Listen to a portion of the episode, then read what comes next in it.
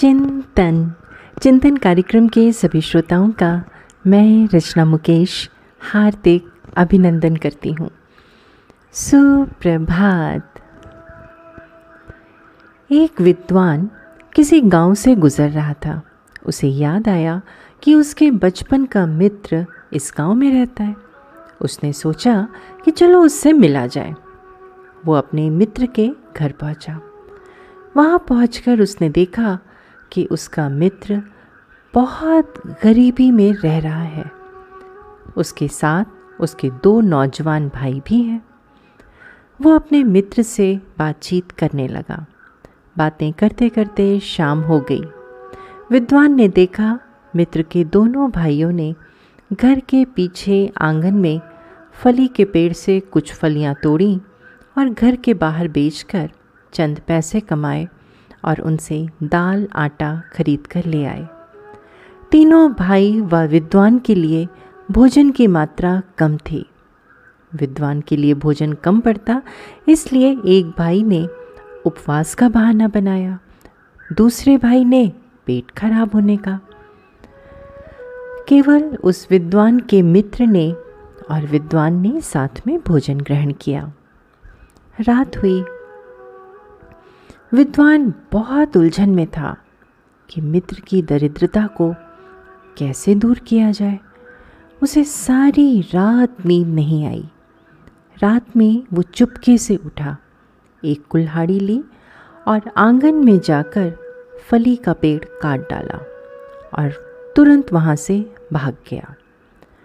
सुबह होते ही भीड़ जमा हो गई। सभी ने एक स्वर में विद्वान की निंदा की।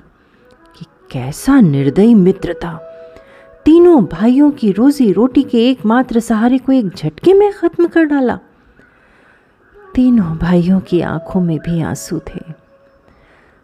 कुछ साल बीत गए। विद्वान को फिर उसी गाँव की तरफ़ से गुजरना था। डरते डरते उसने गाँव में कदम रखा। पिटने के लिए भी तैयार था। वो धीरे से मित्र के घर के सामने पहुँचा। लेकिन वहाँ पर मित्र की झोपड़ी की जगह उसे पक्का घर नज़र आया। इतने में तीनों भाई भी बाहर आ गए। अपने विद्वान मित्र को देखते ही रोते हुए वे उसके पैरों पर गिर पड़े और बोले, यदि तुमने उस दिन फली का पेड़ ना काटा होता तो आज हम इतने समृद्ध ना हो पाते और हमने इतनी मेहनत भी नहीं की होती। अब हम लोगों को समझ में आया कि तुमने उस रात फली का पेड़ क्यों काटा था। जब तक हम सहारे के सहारे रहते हैं, तब तक हम आत्मनिर्भर होकर प्रगति नहीं कर सकते। जब भी सहारा मिलता है तो हम आलस्य में दरिद्रता अपना लेते हैं। हम तब कुछ नहीं करते जब तक कि हमारे सामने नितांत आवश्यकता नहीं होती, जब तक कि हमारे चारों ओर अंधेरा नहीं छा जाता, तुमने उस दिन फली का पेड़ काट कर हम पर बहुत बड़ा उपकार किया था। दोस्तों, जीवन के हर क्षेत्र में इस तरह के फली के पेड़ लगे होते हैं। यदि हम प्रगति करना चाहते हैं तो इन पेड़ों को एक झटके में काट डालना चाहिए। हमारी प्रगति का रास्ता अपने आप खुल जाएगा, क्योंकि हर दिन अपनी नियति को निर्मित करने का एक सुनहरा अवसर होता है।